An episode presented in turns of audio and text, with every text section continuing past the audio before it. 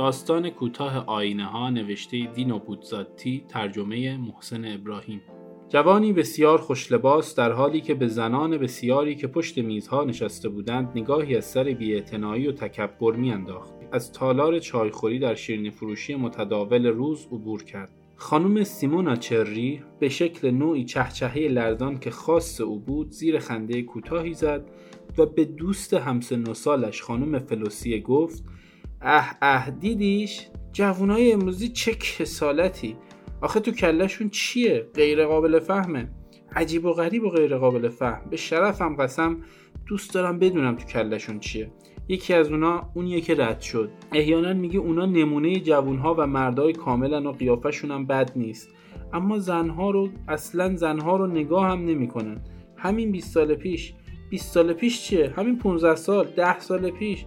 جوونها یه چیزای دیگه ای بودن. به شرفم قسم ده سال پیش اینجا یک جوونک از بس دخترای خیلی قشنگ دورورش رو نگاه می‌کرد هیچی هیچی گردن درد می‌گرفت. و دیدیش چطوری گذاشت و رفت؟ انگار نه انگار که آدم بودیم. اه اه. و در حالی که خنده را چاشنیش می‌کرد تکرار کرد فقط خدا می‌دونه که از جوونایی از این قماش چه دنیایی ممکنه ساخته بشه. جوونایی که زنها براشون وجود ندارن. آه انکار نمی‌کنن. یه زمانی حتی شورش در اومده بود. تو خیابون اون نگاه های هیز و وای اگه زنی تنها بود. دختر خانم دختر خانم اجازه میفرمایین واقعا عذابی بود. اما امان از این بیمحلی امروز روز. تو فلوسیه به نظرت نمیاد؟ آره آره همینطوره که تو میگی. سلیقه جوونا عوض شده. به هر حال دیگه دنیا اون دنیای سابق نیست. مثلا به آینه ها دقت کرده ای؟ آینه ها چطور؟ دیگه مثل سابق درستشون نمی‌کنن بهت قول میدم فوتو فنش از یادشون رفته. حالا همشون کج و کلن.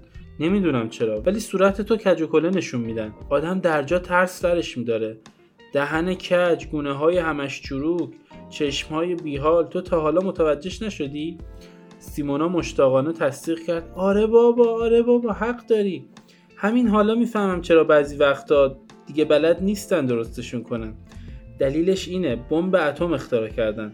می‌خوان با موشک برن به ماه. عجب حکایتی. اما دیگه بلد نیستن حتی یه آینه درست کنن که درست نشون بده. برای ارتباط با ما آیدی صوفی underline کاپل را در اینستاگرام جستجو کنید.